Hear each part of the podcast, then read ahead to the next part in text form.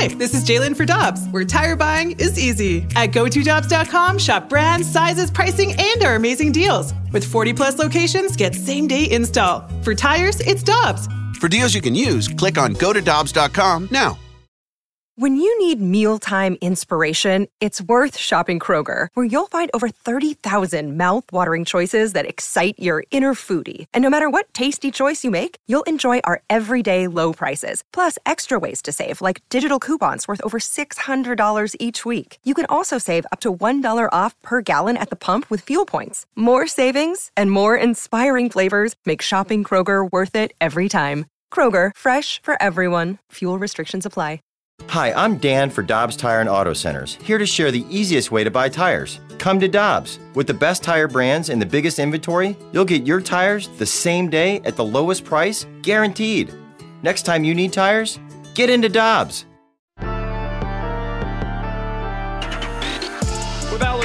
Ferrario and Tanner Hendrickson, I'm Brandon Kiley. Let's go out to the Brown and Crouppen Celebrity Line. Happy to be joined by the voice of the Blues, Chris Kerber, joining us here on the show. Curbs, you excited to announce more games against the Arizona Coyotes? I am still just excited that, unlike some of the teams, we uh, still have games to announce. So I, I think. Got, listen, I think you look at it right now, don't you? Like you, I mean, if, if you're Craig Berube and you want to create a sense of urgency Uh, at, at, at least try to. Don't you look and say, guys, we're going to attack this like it's a seven game playoff series and we're down three games to one now?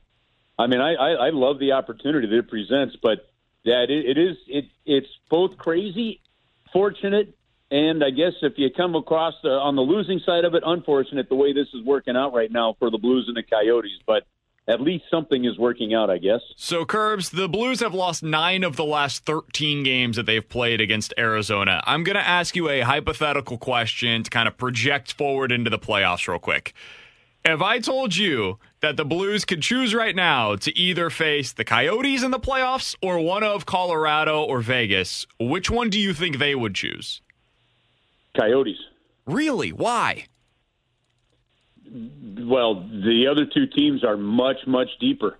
I know, I know the Coyotes have had the Blues numbers here a little bit, but some of these games they've all been pretty close. I mean, the last two games, if the Blues win the special teams by a battle in the last two games, we're talking about having only lost one of of these games against the Coyotes, maybe. So, if if that, if not being on a four game win streak against them, so I just if you're going to give me the choice over those those first uh, in the first round series, I'm, I'm going to go ahead and take the Coyotes. I know they've had the number, but the Blues are just deeper. Put the added intensity and the added uh, and the, I guess the added microscope of the playoffs on it, and uh, I'll save those other two for a round two or round three. Curb, since you brought up the, the special teams and the power play, Craig Berube was on the fast lane yesterday and gave a really good example of just kind of what's going on right now with this unit. And he says that look, you got three different guys on that number one unit that weren't here last year. And Perron, I played it on the pregame show the other night, talking about how he was used to having that right-handed shot at the blue line,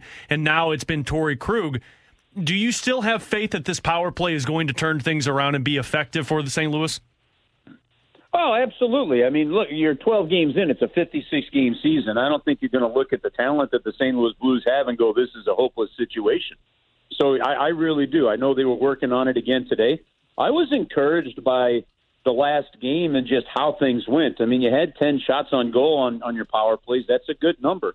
And so they're continuing to work on more traffic in the middle. I like the fact that Oskar Sundqvist has earned that chance to, to get an opportunity there. So, you know, look, I, like I said, I think uh, the power play probably could have won you two of those last two games. The penalty kill easily could have done the same in that last game. So, um, you know, special teams is is the battle right now. I think you have to be encouraged by five on five.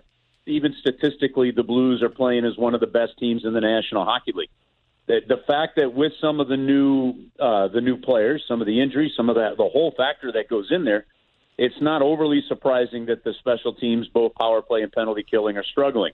It is that they're struggling to the level that they are, but not that there are struggles that go on it. So um, I, I'm actually, um, you know, I saw them today in practice working on defensively, kind of defending exactly what Arizona has done when they've been on the power play, treating it almost like a playoff series, right? Because you know you're going to get these guys the next three games. So um, I, I'm I'm still very confident on the special teams, but I think what it does show you, Alex, too, is if you're going to have to choose one, and you wanted to choose a better power play or a better penalty kill, you take the penalty kill ten days out of ten. 100%. I mean, you, you take you take the penalty killing, you know, and and and if in the end the power play might just even power play will sneak in a goal or two and might just even help you kill some clock.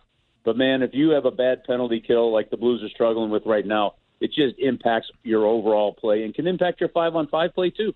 Voice of the Blues, Chris Kerber, joining us here on 101 ESPN. Curbs, what'd you think of Justin Faulk on the power play? Oh, I loved it. Listen, th- th- this guy, I think since he came into the league, uh, I, I think he's fourth amongst defensemen in, in, in goals scored on the power play. It's a position that he's had. It's what he did with the Carolina Hurricanes. And the way he's going right now, he just has the confidence of shooting the puck, Brandon. So uh, I like the fact that he was on there. I mean, I think in that one power play, he ripped three consecutive shots in a row when mm-hmm. the puck came right back to him. So I, uh, I, I love the fact that they did that. And that's listen, this is what the Blues have is they have those kind of options and they have the option where you don't have to do the four forward one defenseman thing that has become such a popular thing in the National Hockey League. You you really can do the you know two defensemen if you need it, and you know whether it be like and even today when they were practicing some of the power play stuff mixed in with some penalty kill work, it was done in Krug, and you know I, I think the the ultimate key for me, Brandon, really comes down to this. I, I think you need a right-handed shot on the left side. You need a left-handed shot on the right side and everybody has to start thinking one timers and shoot the puck. And you know, I, I just teams are too good with their sticks, and the goaltenders are too quick. That if you've got a left-handed shot on the left side for that puck to come across to him, now the guy's got to catch it, reload, and basically fire it, and then you've got to beat a goalie one-on-one. That's so much harder to do versus one timing it. And and use use Alex Ovechkin. He's got that right-handed shot. You know where his office is and he's got the ability to beat a goalie straight up anyway. But um, to, to me, to me, when they start to switch around, where they get the you know the the righty on the left, the lefty on the right, and somebody straight away that can pass the puck to him um, is when this power play is able to rip it like they did in the last game. Curbs, I know we're a couple of days away before, of course, that matchup against Arizona on Friday, but I saw earlier today at practice, Mikkola was kind of on the outside of that six pair in. What have you thought of, of the young defenseman's last couple of games, and do you think that Craig Berube might be looking to juggle it up once again? Yeah, you know what? I didn't. I wasn't. I, I didn't see that part of the skate. Um, it wouldn't overly surprise me. You know, you've got some assuredness if, if you go with Bortuzzo and you go with Gunnarsson.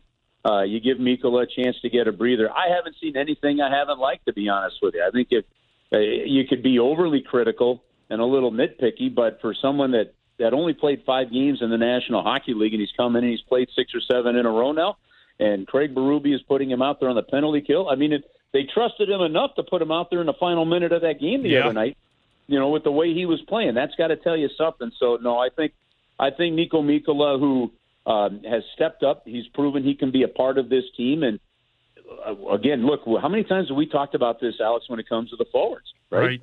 Is somebody gonna is somebody gonna put some pressure on the other forwards? Make the coach keep you in the lineup.